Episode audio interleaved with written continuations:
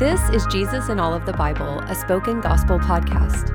In each episode, we take a quick look at what's happening in a biblical text and how it sheds light on Jesus and his gospel.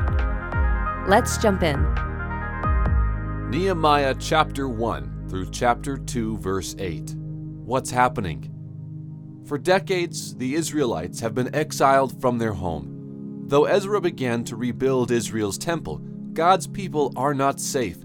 Jerusalem's city walls have been broken down and destroyed by fire. When Nehemiah, a high ranking Jewish official to the king of Persia, hears about the walls and the state of his people, he weeps, fasts, and prays.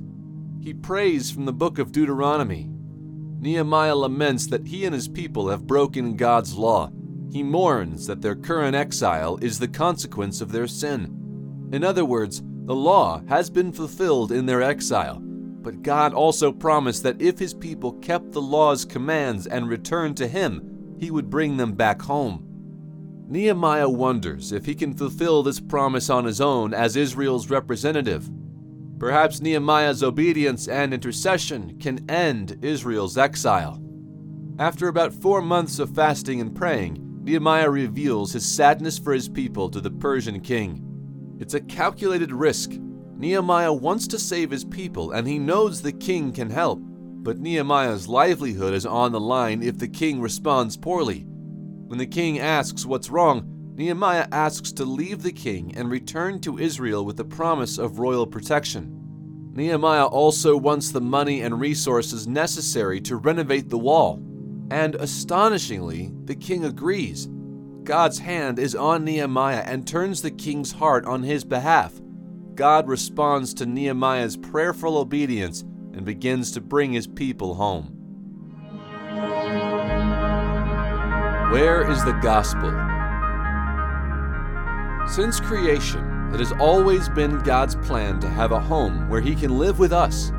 That's what the Garden of Eden was a home for God and His people. But just as it happened in the garden, God's people disobey and are separated from their home with God.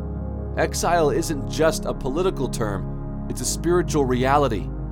But God has made gracious promises to bring His people out of exile and back to Himself. He even promises to transform the ruins of Israel back into a new Garden of Eden. But these promises can only come true when someone like Nehemiah is willing to intercede and obey on behalf of God's people who won't and can't. That leader is Jesus. Jesus is the leader who can fulfill all of God's promises. As Nehemiah interceded for the exiles, Jesus intercedes for us. As Nehemiah obeyed on behalf of his people, Jesus fulfills the law for us. Like Nehemiah, Jesus sacrificed his high position to save his needy people.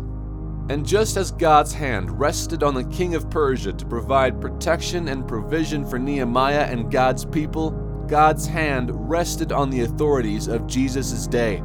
God protected and provided a home for his people, not with money, but at the cost of his own son.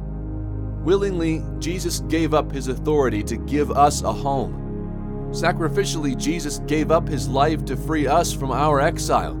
Perfectly, he obeyed to death so that by faith we can live as righteous natives in a new Garden of Eden.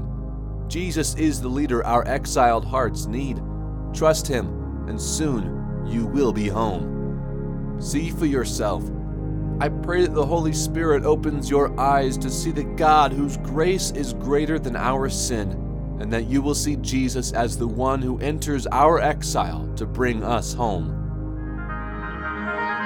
Thank you for listening to Jesus in All of the Bible. This podcast is created by Spoken Gospel. Spoken Gospel is a nonprofit ministry dedicated to speaking the gospel out of every corner of Scripture. To learn more about our mission and to view all of our free resources, visit spokengospel.com.